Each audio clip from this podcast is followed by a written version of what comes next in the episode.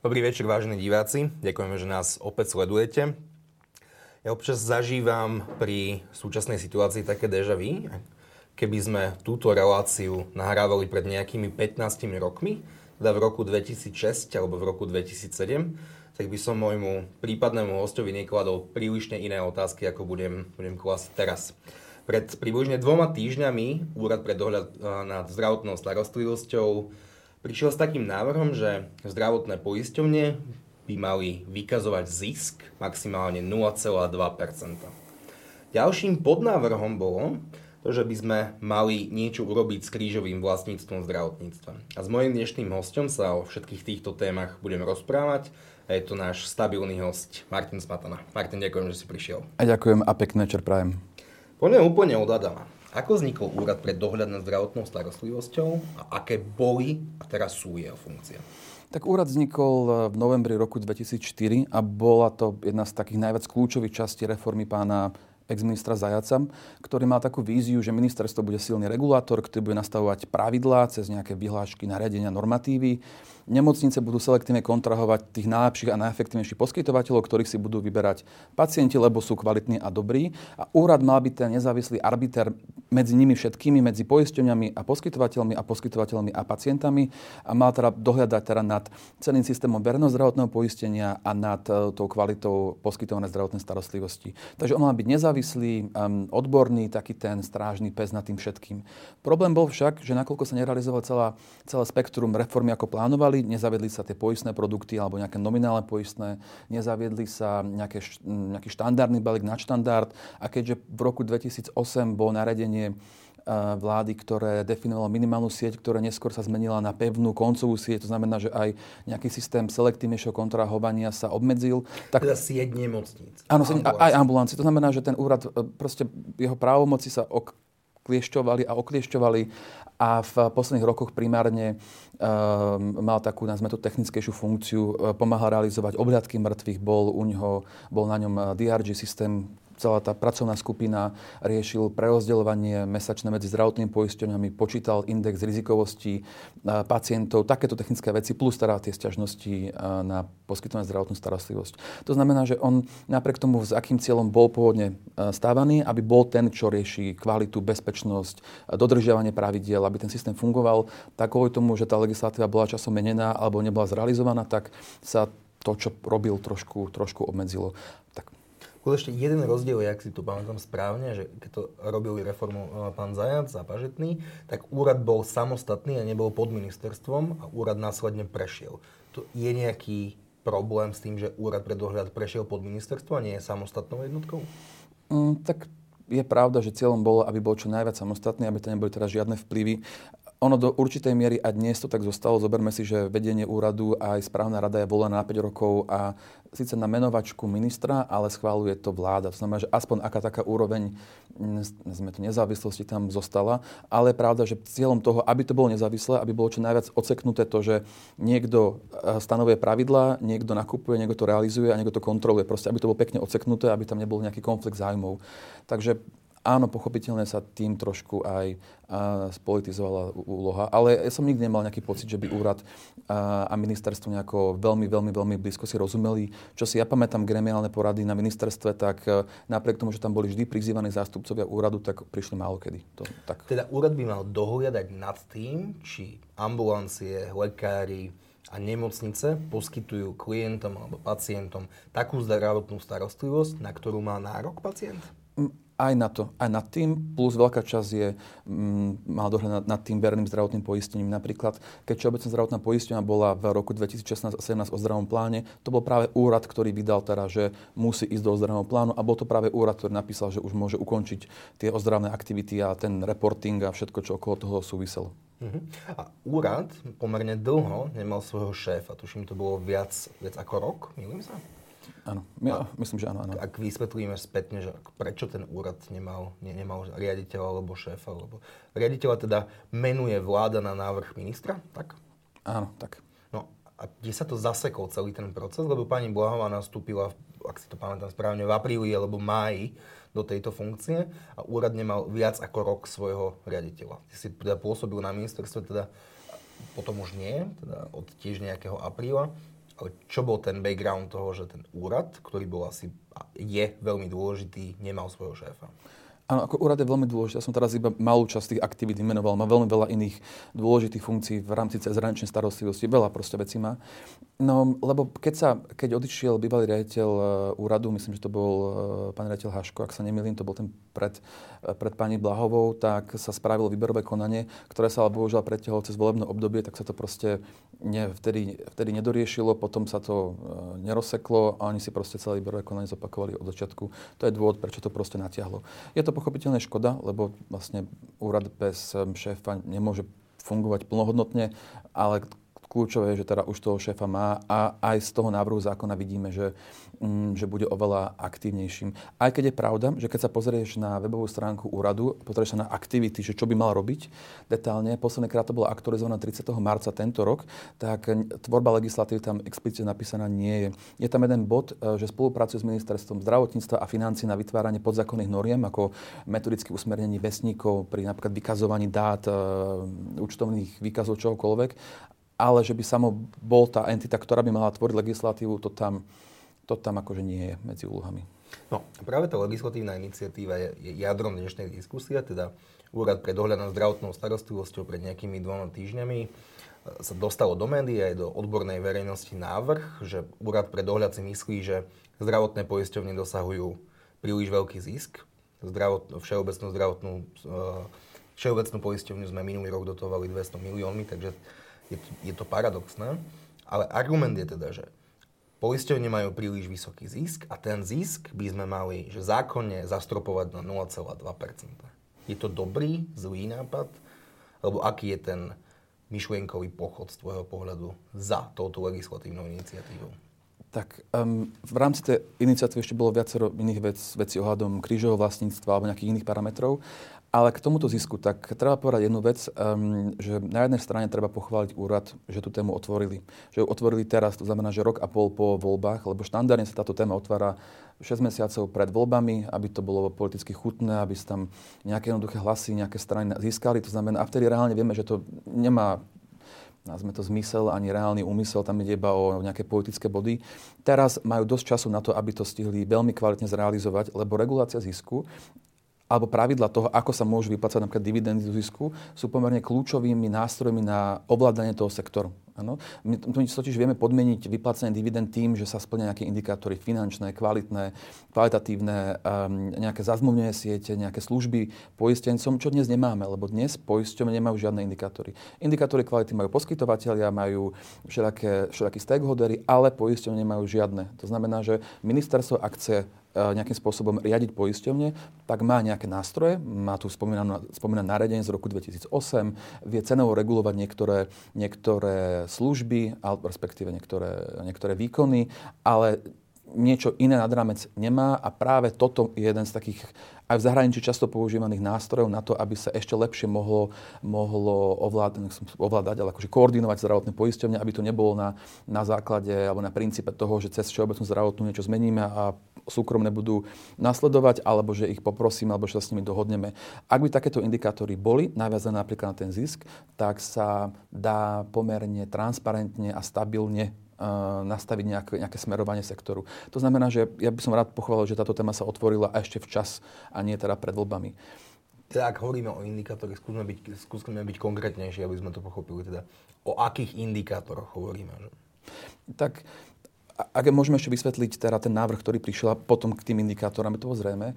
To znamená, že aby som povedal, tak aj samotné zdravotné poistenie súkromné teda určite eh, by sú, aj viem, že by súhlasili s reguláciou zisku, lebo im to v princípe priniesie stabilitu. Lebo dnes toto je téma, ktorá sa vracia pravidelne, rekurentne, lebo štandardne, ak sa to otvorí pred voľbami, tak sa to potom dostane do nejakých eh, programových vyhlásení, potom to nejako sa spustí, nespustí. Ja som bol súčasťou asi troch projektov, ktoré sa to pokúšali a jeden nedoprel dobre. Ano? Len ten návrh, ako prišiel úrad pre dohľad, eh, ten prvý, lebo už bola alternatíva verzia, ktorú zverejnili včera v rámci svojho tlačového vyhlásenia na svojej webovej stránke, tak ten pôvodný čo si spomínal 0,2% zisku, by prakticky znamenal, že um, v uh, poisťovnej strate akúkoľvek finančnú motiváciu sa snažiť. Lebo v princípe, keď vám povie uh, úrad, že nemôžete si platiť viac ako 0,2%, a neviem presne teda čoho, či z predpisu uh, alebo z reálne vybraných zdrojov, uh, tak uh, aký, aká je vaša snaha na to, aby ste tlačili na farma priemysel, aby vám dal lepšie ceny, aká je vaša snaha snažiť sa vyjednať uh, um, lepšie podmienky s nejakými vysokomaržovými skupinami, lebo stále máme niektoré oblasti, ktoré sú vysokomaržové, lebo pra- prakticky nebude žiadna. Tak tento pôvodný návrh bol, bol veľmi zlý. Preto keď sa pozrieme do zahraničia, ako riešili takúto vec, tak oni väčšinou povedali, že áno, zisk sa môže tvoriť v nejakej určitej výške, či to je 0,2%, 1, 2, to je úplne jedno, ak sa teraz splňa nejaké indikátory. A tie indikátory uh, musia byť niektorých, alebo určitých, nazvime to, kategórií. Prvé kategórie napríklad finančné, aby sa náhodou nestalo, že oni ten zisk zoptimalizujú cez tvorbu technických rezerv alebo cez nejakú inú finančnú uh, operáciu. To znamená, že musí byť prvá skupina finančných indikátorov, ktoré sa splňa, výška technických rezerv, splatností, veľa iných vecí, ktoré sa dajú pomerne jasne nastaviť a s týmto má úrad aj bohaté skúsenosti. Potom tam môže byť indikátory, čo týka nazme to dostupnosti starostlivosti, že nejaké percento zazmluvnenia v rámci či už normatívov alebo nejakej inej siete, potom služby pacientom, telemedicínske služby, nejaké prevenčné, iné edukačné programy.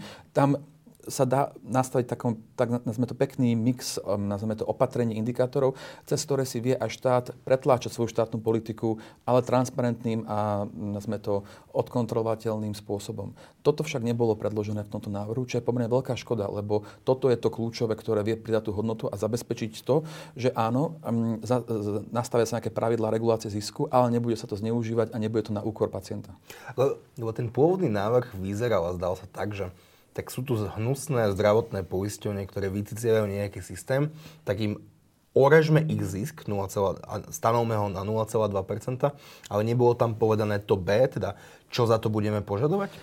Áno, aj plus e, neboli tam tie ochranné mechanizmy, aby sa to nedalo, lebo, lebo zisk je, to je, to, je účtovná, to je účtovný výsledok, to je účtovná operácia a vieme, že poisťovne si vedia nastavať technické rezervy, vedia si optimalizovať čísla, takže bez nejakého, nejakého jasného usmernenia alebo nejakých indikátorov, čo môžu a čo nemôžu robiť, by sa fakt mohlo stať, e, že si to buď iba zoptimalizujú, alebo reálne, že sa doslova vybodnú na, to, na efektivitu. Lebo prečo by sa potom snažili? To znamená, že ak tam niečo takéto nezavedieme, tak riskujeme vieme, že proste uh, tým ublížime nám všetkým, obzvlášť pacientom. Preto je kľúčové mať tam tie indikátory. Alebo zvoliť nejaký iný prístup uh, k regulácii zisku. A tých prístupov je mnoho.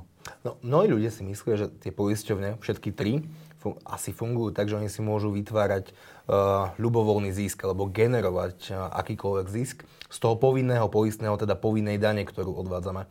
Ale to funguje asi komplikanejšie. A ako to funguje, ako môže poisťovňa dosiahnuť zisk? Mm, toto je od minulého roku sa tá téma znova zmenila, lebo minulý rok sa zaviedlo, zaviedol nový systém rozpočtovania, kde ministerstvo zdravotníctva diktuje po skupinách starostlivosti poisťovania, koľko musia minúť. A ak napríklad neminúť tú starostlivosť, lebo keď neminieš, ale máš ten výber, tak si teoreticky môže z toho vyplatiť, vygenerovať zisk a vyplatiť dividendy. A, ale ak to podľa toho zákona nespravíš, tak ty tie peniaze nemôžeš si vyplatiť, ale musíš si ich dať do tzv. fondu Solidarity, ktorý sa potom musí v čase minúť. To znamená, že prakticky možnosť tvoriť zisk u zdravotnej poisťovni je pomerne limitovaný u nás.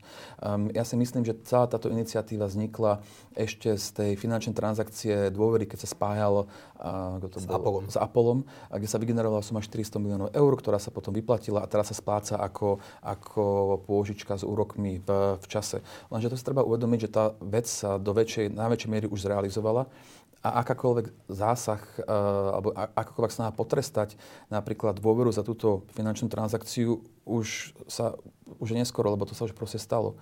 To znamená, že to iba ubliží pacientom, lebo ak sa, ako som spomínal, obmedzí alebo takto nešťastne nastaví tie pravidla, ako sa môže tvoriť zisk, tak sa to proste prejaví na tom, že sa budú proste poistne menej snažiť. Iná alternatíva, ako sa to spraviť dá, a to aj samotný úrad navrhol včera v tej tlačovej, tlačovej správe, ktorú zverejnil, bolo, že by nenastavili, nazvime to takto fixne 0,2%, ale nastavili by um, minimálnu výšku zdrojov, ktoré sa musia použiť na zdravotnú starostlivosť, lebo to súvisí presne s tým, z čoho sa môže tvoriť ten samotný zisk.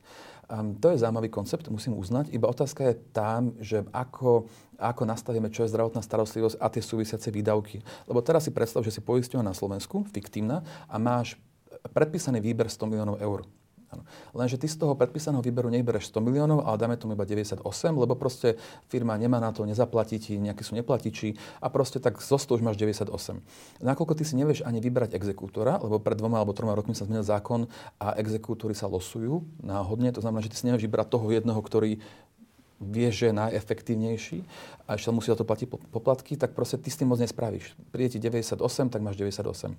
Od tej sumy musíš odpočítať e, napríklad poplatky, ktoré poistenie platia na financovanie aj samotného úradu pre dohľad, lebo financujú úrad, Národné centrum zdravotníckých informácií a, a centrálne stredisko Teda poisťovne z poistného ešte financujú z toho, čo vyberú, štátne inštitúcie. Z toho, čo vyberú. Ale to, to je v zákone, tak vždy bolo. A to je, to, to je akože v poriadku, to je vlastne iba prerozdelné zdroje, úplne jedno, či by to platilo ministerstvo alebo kto, aby si rád, aby si vedel, že z tej sumy 100 miliónov, čo by mali vybrať, vyberú 98, z toho približne percento je sú tieto poplatky, tak už sú na sume 97. Z toho treba odpočítať e, prevádzkový fond, to znamená, že všetko, čo platia za svoje pobočky, za služby, za, za elektronické databázy, všetko, čo majú, čo sa od poisťovní pohybuje, dáme tomu, že priemerne 3%. To znamená, že už sme na úrovni 98 e, minus 1 minus 3, čiže sme na úrovni 94% z toho, čo vyberieš. O to teda potom odpočítaš všelijaké, uh, oni majú všelijaké dane, poplatky, nejaké drobnosti, čo, čo môže byť približne 0,5%, tak sme na úrovni 93,5% z toho, čo by mali vybrať, je to, čo reálne majú k dispozícii na zdravotnú starostlivosť. A teraz, keď si pozrieš to, čo navrhol úrad, tak tam mali uvedené, že oni by radi, aby sa na zdravotnú starostlivosť minulo 95 až 97% ale nevieme z čoho. Víš? A toto, toto je kľúčová vec, že z čoho, čo sa radí ako zdravotná starostlivosť, lebo napríklad e, telemedicínske služby alebo napríklad edukačné, preventívne programy platia zdravotné poisťovne zo svojho prevádzkového fondu, lebo to nie je zdravotná starostlivosť. Nemá, nemá to výkon. Lebo napríklad, keď, keď zaplatíš... Teda, že to nie, nevie poisťovňa nabodovať? E, áno, lebo napríklad, keď zaplatíš 20 uh, e, edukovaných sestier, ktoré budú chodiť po ambulanciách, po regiónoch a edukovať napríklad diabetikov, tak to, to sa nepovažuje za zdravotnícky výkon, lebo to je vlastne edukačná činnosť. Preto, viem, že poistenie to bohužiaľ hradia takto, že to musia hradiť zo, zo, zo, zo svojich prevádzkových Ale to nerozumiem keď vzdelávam toho diabetika, tak no, tým šetrím nejaké peniaze. A prepáč, teraz som povedal sestra, sestra by to asi mohla nabodovať, ale na to sa asi nevyužíva zdravotníci, na to sa asi používajú inak. E, Nejakí lektory? A pravdepodobne áno. Mm, viem, že tento príklad bol aj pri viacerých iných takýchto službách, pôvodne aj pri telemedicíne, všetky tie um, telehealth servisy sa pôvodne hradili z týchto zdrojov a toto všetko sú technické veci, ktoré treba doladiť, aby sa náhodou nestalo, že sa nastaví tá regulácia tak, že proste nikto to nesplní. A potom budeme celý rok hasiť problémy, ktoré, ktoré sú. To znamená, že aj ten pôvodný návrh mal chybu, že tam neboli KPIs. Toto je návrh, ktorý nazveme to je tiež zaujímavý, ale stále tam tie KPIs chýbajú a tu ešte je veľa technických vecí, ktoré treba jasne poriešiť, že čo sa tam ráta, čo tam neráta. Na toto je absolútne kľúčové, aby si e, zastupcovia úradu sadli so zdravotnými poisťovňami a vydebatovali to medzi sebou, čo neviem, či sa už, už stalo. Mm-hmm. To neviem ani ja samozrejme. Ale ako viacej poisťovní podľa zákonných ekonomických zákon a logiky hovorí, že je tam nejaká konkurenčná súťaž. No ale ak niekomu zaregulujem zisk a pomerne nízko, je otázne, či je to, či je to ústavné a či je to v súlade so zákonami, asi je to pomerne tenký ľad, tak prečo by potom niekto chcel prísť a investoval na Slovensku v zdravotníctve, v poisťovníctve? No, vieš, ono je pravda, že toto asi skôr pôsobí že to odradí potenciálnych investorov. A my, my tu máme jednoho veľkého investora, ktorý z hodou náhod je jeden z najlepších na svete v tej vertikálnej integrácii a má aj poisťovne, keď sme pri tom. Um, lenže z určitého pohľadu, možno ak máš zaregulovaný zisk, ktorý ale je stabilný, lebo máš stabilný sektor, kde sa nemenia pravidelné zákony a máš tam nejakú, nazme to, uh, istotu, že dva alebo tri roky vopred bude nejaký príjem, ktorý bude nejakým spôsobom nastavený a garantovaný, tak to pre mnohých investorov je akceptovateľné riziko, miero mm. rizika, lebo stále sa rozprávame o balíku, ktorý presahuje, ktorý presahuje 5 miliard eur Vieš, takže tam je to pol percenta, je pomerne zaujímavá suma. Len kľúčové je, aby bolo absolútne jasné, že za akých podmienok sa to môže tvoriť, aby to proste nebolo absolútne likvidačné alebo nerealizovateľné a hlavne, aby tam boli navázané tie indikátory, lebo tým, ako št- ak tam nebudú tie indikátory, ako som povedal, štát stráca úžasnú príležitosť, ako transparentne a moderne regulovať poisťovne. A to je strašná škoda. Bez toho to je také polovičaté riešenie a ja predpokladám, že úrad e, toto vníma ako pripomienku poisťovní alebo iných stakeholderov, ale pokiaľ sa to nespraví ako jeden balík, tak to podľa mňa sa už nikdy nespraví poriadne. Teda podľa teba, podľa toho, čo vieš, teda zdravotné poistenie by boli schopné akceptovať nejaké zastropovanie, Určite, áno, zastropovanie výnosov, ak by nastal nejaký spoločenský mier, ak by tu neboli také, že sveté križiacké vojny proti zdravotným poisťovniam každé volebné obdobie. Určite áno, hlavne o tú stabilitu. My sme opakovane s poisťovňami, keď som mal na starosti napríklad ja rozpočet, um, riešili to, že oni by, keby mali istotu napríklad príjmov na 3 roky vopred, tak oni by sa aj inak správali, lebo keď máš stabilitu, správaš sa menej transakčne, ale viac vzťahovo znamená, že investuješ. To je jedna z vecí, prečo ten krížo, tento krížové vlastníctvo akože sa často používa ako príklad, že má svoje výhody presne v tom, lebo má všetko zoptimalizované a ty investuješ a sa ti to vracia. To znamená, že keby bola väčšia stabilita, neboli by mediálne útoky, tak celá tá atmosféra je určite lepšia a poistenie sa správajú viac ťahovo. To je, to je, to je, to je prirodzený vedľajší efekt. Ja viem, že ty nie si politik, ale si zdravotnícky analytik, ale keď pozoruješ túto situáciu už viac menej rok a pol takmer je, je pri kormidle Slovenská súčasná, súčasná vláda, tak ale keď sa pozeráš na to, že do programného vyhlásenia vlády sa dostalo, že zvážime zavedenie unitáru, to nakoniec zatiaľ neprešlo, ale tieto postupné kroky, ako že centrálne plánovanie toho, koľko majú poisťovne na čo míňať, a teraz to zastropovanie, zastropovanie zisku zdravotných poistení na 0,2 v pôvodnom návrhu, tak ako nie je to taká salámová metóda a smer k unitáru? To je zaujímavá úvaha. Um, samo o sebe možno, vieš, ja, či unitára alebo pluralitný systém 5-10 poisťovní a jeden aj druhý systém vie byť efektívny a kvalitný. To závisí od viacerých faktorov, od toho, uh, ako máme nazme to na nejakú morálnu úroveň ľudí a vieme sa spolahnúť, že aby sme mali jednu poisťovňu, bola efektívna a veľa iných faktorov. Ale je pravda, že týmto možno to nevnímam ako kroky k unitáru, skôr to vnímam kroky k tomu, aby sa štát stal silným regulátorom. Um, a nie je? Vieš čo, nevyužíva všetky možnosti. Veď zoberme si, zoberme si teraz pripravenú reformu um, ústavnej siete, čo sme my boli stratifikácia, teraz to bola OSN.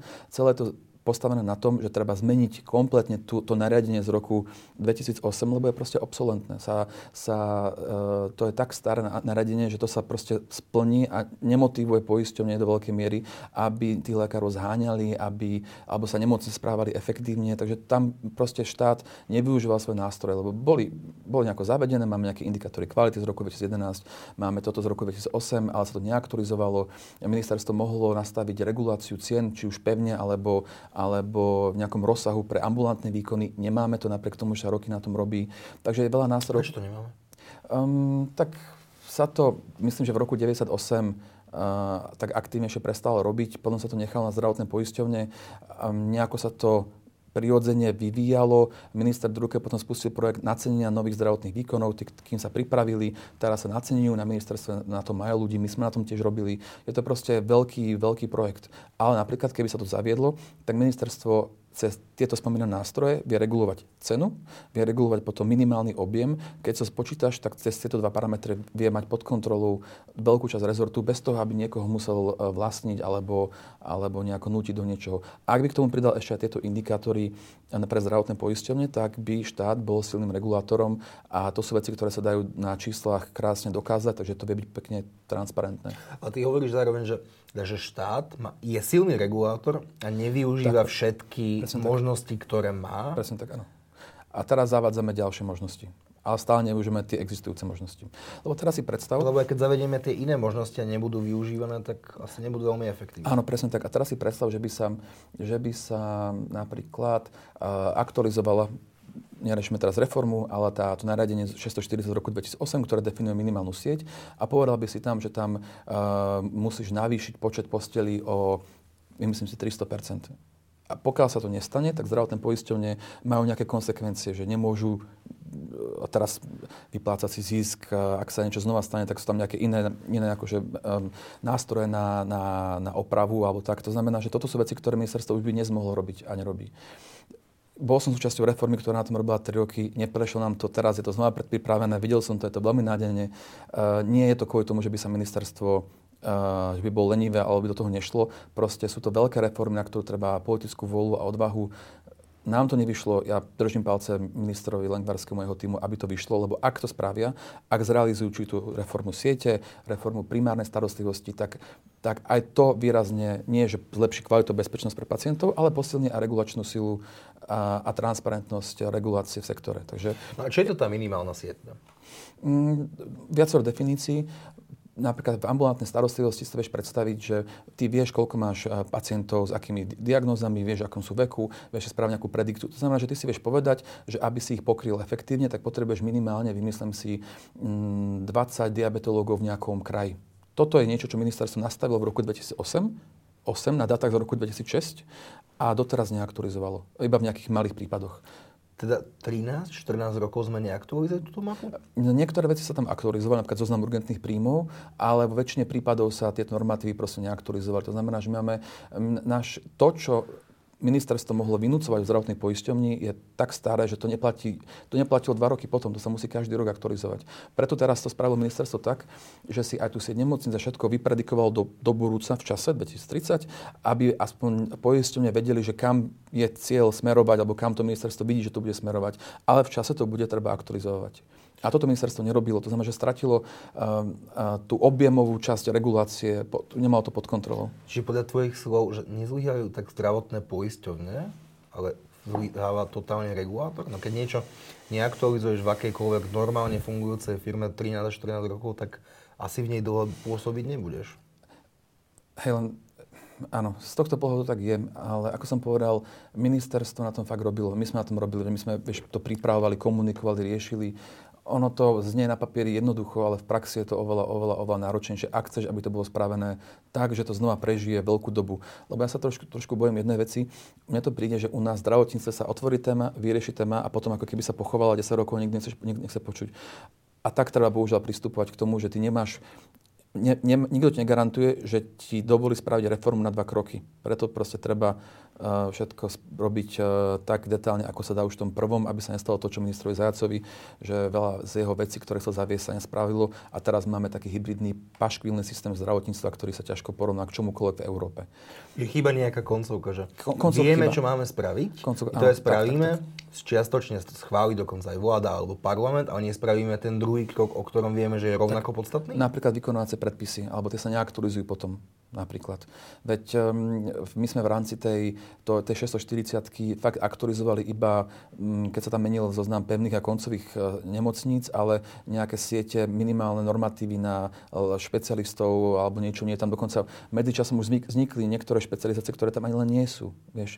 Takže to, toto je fakt chyba uh, regulátora. Ale treba povedať, že fakt sa robilo na tom, aby sa to zmenilo len a nechcem sa vyhovárať, ale však sa to proste nezrazilo. Ale teraz ja som videl tie návrhy, je to predpripravené, to podmienka čerpania obrovského balíku eurofondov. Pevne, pevne, pevne, pevne verím, že sa na úrovni koaličných partnerov nerozhádajú a že tie reformy prejdú, lebo v rámci toho aktualizujú väčšinu presne týchto regulačných právomocí ministerstva. A teraz hovoríš princípov stratifikácie. Aj, aj, aj primárnej starostlivosti. Tak ak by k tomu pridali aj reguláciu zisku, s tým, že by tam ale dali tie indikátory uh, kvality finančných nejakých parametrov, tak ministerstvo by bolo pomerne silný a efektívny akože hráč a regulátor. Ja sa nechcem opakovať, ale trochu neviem pochopiť to, že tak prečo to ten úrad neprezentoval takto, že teda chceme nejakým spôsobom zastropovať eh, zisky zdravotných poisťovní a dáme im za to v dobrom slova zmysle, ale v prvom rade dáme pacientovi to, to a to.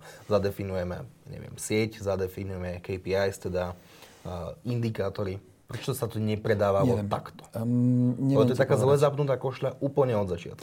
Um, neviem ti povedať, prečo to vzniklo. Asi to nebolo koordinované spolu s ministerstvom, aby to bolo ako jeden balík, alebo to nechcelo byť spájané s tou reformou, lebo vieš, keď spájaš reformy, tak tým znižuje šancu úspechu, lebo ti proste do, do MPK príde 2000 otázok a proste a tak to bohužiaľ chodí. Um, ja to skôr vnímam tak, uh, že pani Blahovakovná šéfka je veľmi skúsený auditor, tak otvorila tému, ktorej sa cíti komfortne a ktoré rozumie. Um, poslala návrh na ministerstvo a na stakeholderov, um, že to asi práve nebolo koordinované, proste to sa pustila do prvej témy, ktoré sa cíti dobre a, a je rozumie. Takže asi takto skôr vnímam, že takto skôr vzniklo. Ale tá koordinácia, pevne, pevne, pevne verím, veď som čítala rozhovor s pani predsedkyňou výboru, sa teraz, koordinácia, komunikácia sa teraz doladí, lebo bez zdravotných poisťovní sa to nedá nastaviť korektne, že nedá. To sa proste nedá. A to je jedno, že či oni budú dotknuté tým, oni sú, bez nich sa to proste, to by bol zázrak, ak by to vyšlo na prvýkrát. Druhá časť toho návrhu Úradu pre dohľad nad zdravotnou starostlivosťou bol aj, nebolo to tak e, presadzované a nebolo to tak v popredí, ale bol to zákaz krížového, krížového vlastníctva v zdravotníctve. A opäť to je, mám dojem, že to je téma, ktorá tak prichádza akože pomerne, pomerne často. Naposledy v roku 2019, kedy, sa, kedy jedna koalícia presadzovala zákon, ktorý sa volal Lex Haščák. Tak poďme vysvetliť, že čo je to krížové vlastníctvo v zdravotníctve?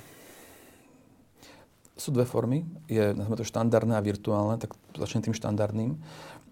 To je situácia, kedy um, je celý systém poskytovania zdravotnej starostlivosti od výberu poistného až po, nazme to, posledné prevenčné programy a rehabilitácie čokoľvek, um, vlastnené jednou firmou alebo jednou skupinou firiem. To znamená, že celá tá, ten supply chain, tá, tá distribučná sieť od, od platby poistného cez nemocnice, cez ambulancie, svázové zariadenia a niekedy aj tie prevenčné programy sú pod jednou strechou, jedna firma to vlastne koordinuje a, a zastrešuje. To je, to je to štandardné a virtuálne vertikálna integrácia krížového vlastníctva je situácia, keď sa nemusia byť vlastne jednou firmou, ale majú medzi sebou zmluvy o exkluzivite. To znamená, že reálne fungujú ako jedna zladená sieť.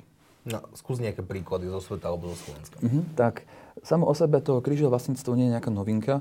Ono to vzniklo ešte v roku 1933 v Spojených štátoch v Kalifornii. Tam bol taký doktor, on sa volal Sidney Garfield, ako tá postavička kreslená.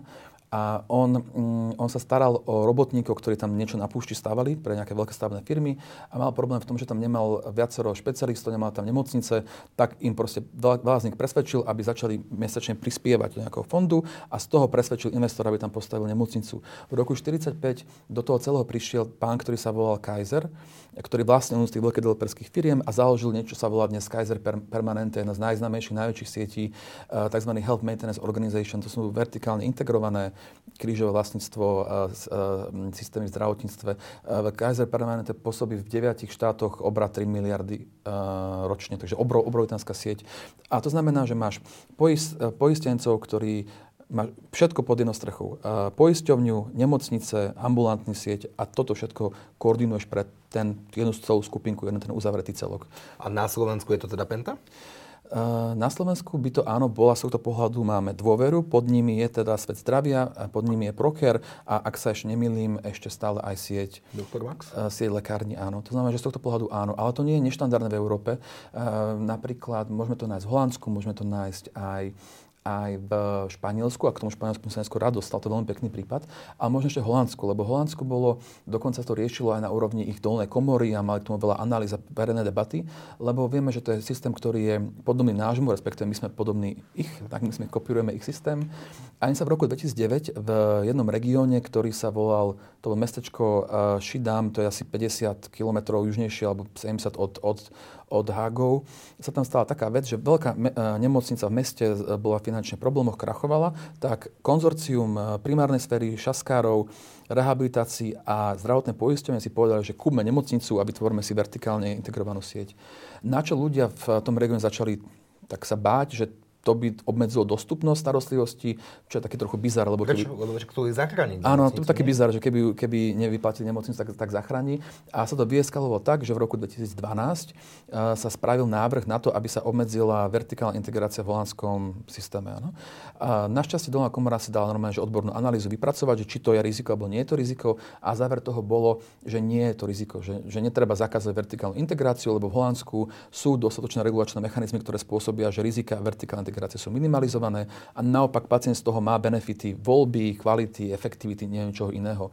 A to znamená, že tie systémy sú aj, aj v Holandsku a ten španielský príklad si nechám asi, asi na záver. Otázka teda je, či ten záver tej holandskej e, štúdie by bol aplikovateľný na Slovensku a podľa mňa áno, lebo najväčšie rizika vertikálne integrácie e, sú, sú, a to zo Spojených štátov, viem, tam je strašne veľa štúdí, lebo tam to vzniklo, tam je tých veľa, veľa, veľa HMO e, v praxi, je to, že napriek tomu, že primárne do veľkej miery vznikajú kvôli tomu, aby bola zabezpečená nejaká dostupnosť a aby sa šetrili náklady, lebo keď nemáš fragmentovanú starostlivosť a máš ju vertikálne integrovanú, tak ty si vieš presne nastaviť to, aby si investoval do pacienta, vieš, aby jednotlivé články si neoptimalizovali zisk, ale sa na to pozrieš, čo spraviť, aby celková starostlivosť bola čo najlacnejšia o. Rozumieš? Teda pre firmu ako takú, áno, celú, áno, tak, ktorá tak, vlastní, môže vlastniť poisťovňu, lekárne, ambulancie, sanitky, kadečo. Sa, sa oplatí pacienta liečiť. To je celá pointa HMO. To znamená, že ty radšej zainvestuješ do preventívnych vyšetrení, diagnostiky a do čohokoľvek, aby si nemal drahých pacientov. To je celková logika toho. Avšak, keď to nie je regulované, sa ti môže stať dve veci. To sa často stalo v Amerike, preto bola tá obava aj v Holandsku. Sa môže stať to, že keď máš takto zafixovaný systém, sa staneš pomerne veľkým oligopolom, monopolom, čo ti bráni zvyšiť poistné. Vieš, lebo potom najslabší hráč toho celého je práve ten poistenec, lenže my na Slovensku máme, máme fixne stanovené poistné štátom. To znamená, že to si, to, to si u nás vertikálne integrovaná organizácia dokaz, nevie spraviť.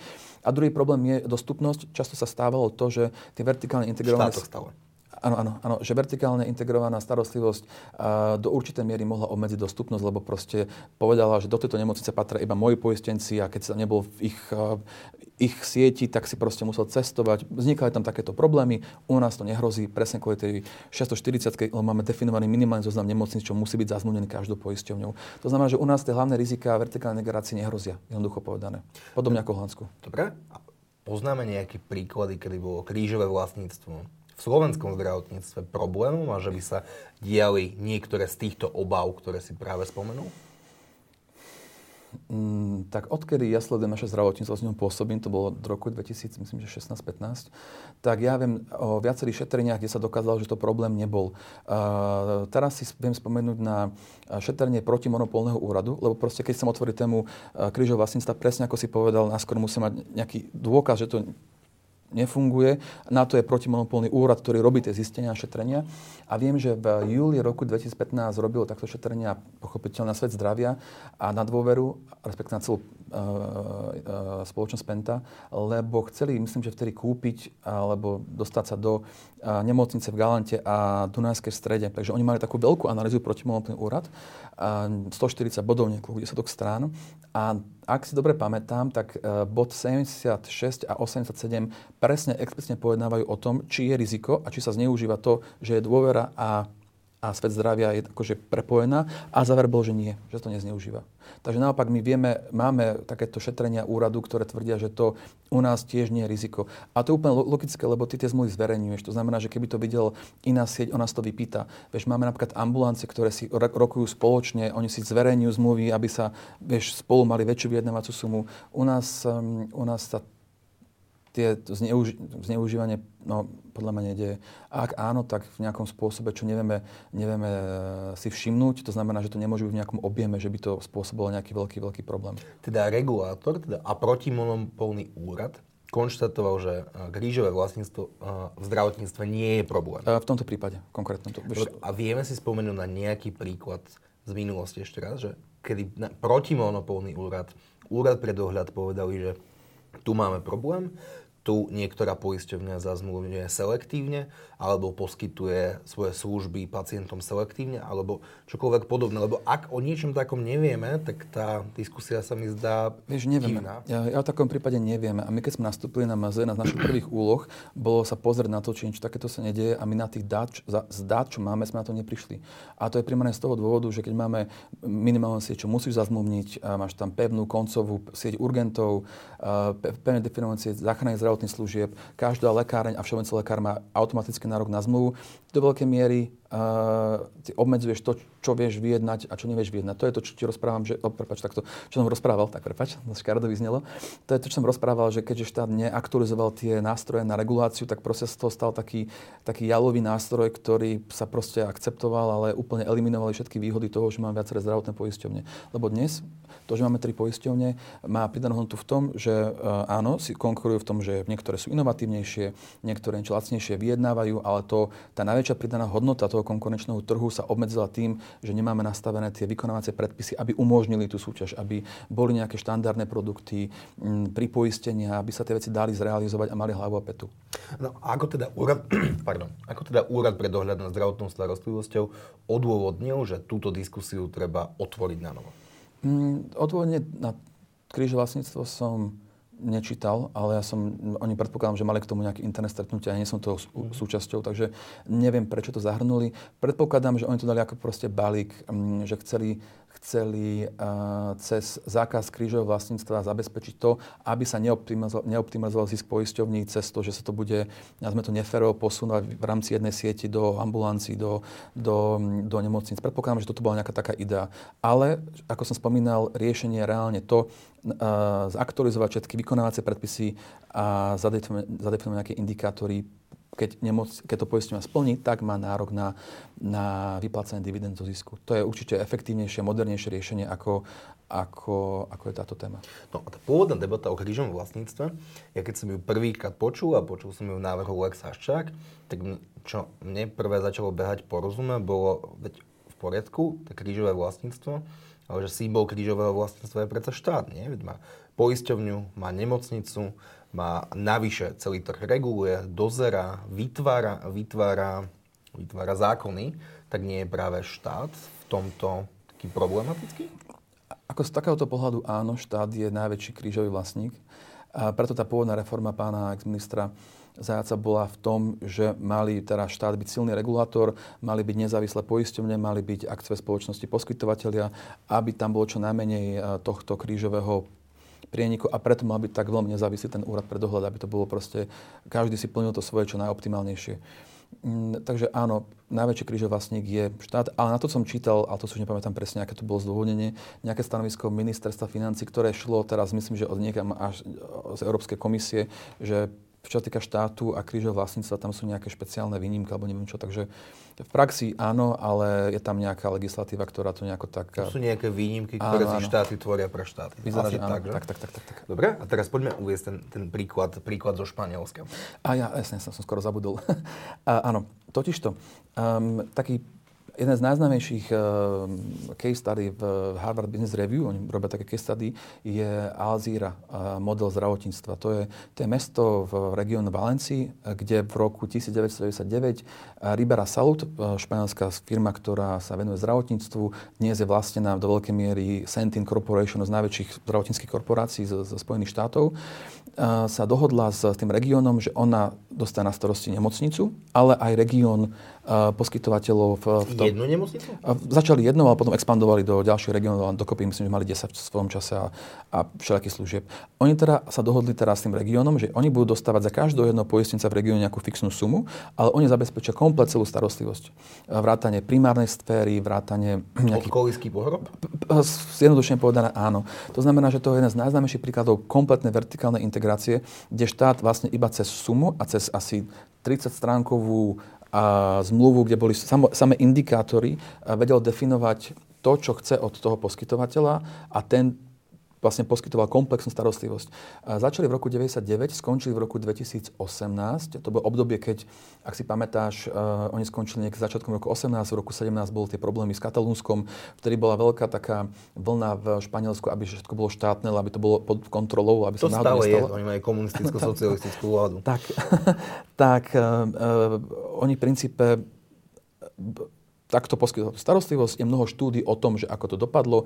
A v skratke, ušetrenie niekde okolo 25 až 30% oproti porovnateľným regiónom. Čo týka indikátorov kvality a dostupnosti, tak dostupnosť, e, tam bolo krásne vidno, ako oni investujú do preventívnych a diagnostických e, služieb. Tam sa výrazne skrátili časové akože čakačky, lebo zainvestovali do, do dostupnosti, do počtu a do, do počtu akože kapacít. Čo týka e, kvality, tak tam to bolo tak 50-50. E, tam bola taká veľká štúdia v roku 2018, ktorá sumarizovala 26 parametrov. V niektorých vyšli tieto e, Alzira štýl modely lepšie, niektorí horšie. Tam to záviselo od toho, aký indikátor sa stanovil, lebo štandardne, ak si dáš cieľ, že máš, chceš mať nízku reoperovanosť po katetrizácii alebo, alebo úmrtnosť alebo čokoľvek, tak sa pochopne budú venovať viac tomu ako niečomu inému. Ale vo všeobecnosti ten záver bol, že to funguje všetko v3, lebo to je jedna z primárnych úloh vertikálnej integrácií. Zlepšilo to dostupnosť a mali lepšie výsledky aj spokojnosti pacientov a a tá, tá kvalita, ale tá kvalita bola niekde aj horšia, niekde lepšia. To je, to je také 50-50. Takže oni keď rozhodovali, či, či, či budú pokračovať ďalšie 10 rokov, tak si ale povedali nie, a chceli to mať pod kontrolou, ale stále ten model platí v niektorých iných regiónoch e, v Španielsku. Čiže si to môžem predstaviť ako keby napríklad, že Prešovská vúcka si povedal, mala svoje nejaké ministerstvo zdravotníctva alebo nejakého štátneho regulátora a povedala by si, že idem si nájsť nejakú firmu, ktorá mi end-to-end zabezpečí zdravotnú starostlivosť pre našich obyvateľov. Presne tak. A toto spomínam iba ako príklad, že vertikálna integrácia vie fungovať aj v takýchto extrémne komplikovaných e, kontraktoch a situáciách. A to začali v roku 1999, takže teraz to majú doľadené na úplne inej úrovni. A čo je dôležité, ten, ten, ten investor je prítomný aj na Slovensku.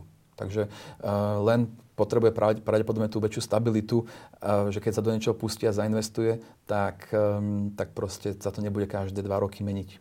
Často používaš slovo stabilita. To je jeden z najväčších problémov slovenského zdravotníctva, že máme nestabilné prostredie a možno investori áno. sa boja toho, že čo bude o rok, dva? je to nestabilné a nejasné. A teraz, keď si pozrieš, ty ako investor, čím menšie riziko, tým menej, nazveme to, výnosu potrebuješ. Lebo čím väčšie riziko, tým viac peniaze od toho potrebuješ. To je úplne logické. Čím viac máme my nepredvidateľný sektor, tým pochopiteľne investori požadujú viac, pozrú sa na to, aké je možné dosiahnuť té úroveň toho, to, tej návratnosti zisku, vedia, že to nemožné, tak my v princípe tým, že sme nestabilní, si od, od, odplašujeme všetkých potenciálnych investorov, či menších alebo väčších, či malé startupy alebo nejaké veľké korporácie. A je to škoda, lebo toto sú veci, ktoré sa dajú vyriešiť, to nie je nejaká jadrová fyzika, iba na to treba vôľu a, a komunikáciu a čas a k tomu sa vrátim, ja som veľmi rád, že tá téma sa otvorila teraz, nie pred voľbami. Pevne verím, že sa to bude komunikovať so všetkými stakeholdermi, aj zdravotnými poisťovňami a že sa to teraz spraví poriadne aj s tými indikátormi kvality a že teda vertikálna integrácia to je téma, ktorá nebude, nebude vôbec riešená. Lebo ak sa to takto spraví, tak uh, treba úrad, ministerstvo pochváliť. Ak nie, tak ja neviem, čo sa bude budúci rok. No, uvidíme. Posledná otázka. Myslíš, že keď sa tu stretneme o 10 rokov, budeme sa stále baviť o týchto dvoch témach? toto bola téma, pri ktorej sme sa my dva spoznali pôvodne, že? Kedy to bol presne? September, október 2019. Takže, um, ja pevne verím, že nie. Um, ja vnímam teraz tie, nazvime to, tie eurofondy, ktoré majú prísť, ako tak silný stimulátor do reforiem, že sa to proste rozbehne. A keď sa jedna reforma podarí pretlačiť veľká po rokoch, tak verím, že to nazme to dá, dodá odvahy, aby sa aj iné, či už úrad pre dohľad alebo iní stakeholdery nebali, nazme to s odvážnejšími návrhami, ktoré majú potenciál to tu reálne posunúť na tú úroveň, ako je to v iných krajinách. Ja som veľký optimista v tomto, ale poznám mnohých ľudí, ktorí na tom robia, ktorí sú k dispozícii, aby, aby pomáhali. Takže tá kompetencia, odbornosť tam určite je. Iba treba vôľu a komunikáciu a hlavne to nesiliť. Lebo keď máme môžeme niečo spraviť za 3 mesiace kvalitne, alebo to odflaknúť a potom rok sa s tým trápiť cez nejaké pozmeňovaky, tak tie 3 mesiace určite sú lepšia alternatíva. Nie je to ani politická prehra, je to podľa mňa veľmi korektné a, a rozumné. Takže ver, pevne verím, že sa to nebude siliť, doladí sa to a ten výsledok bude taký, že ministerstvo bude mať pod kontrolou poisťovne lepšie. Tak to ďakujem, že si prišiel a ďakujem, že ste nasledovali. Priame príjemný večer. A ďakujem pekne.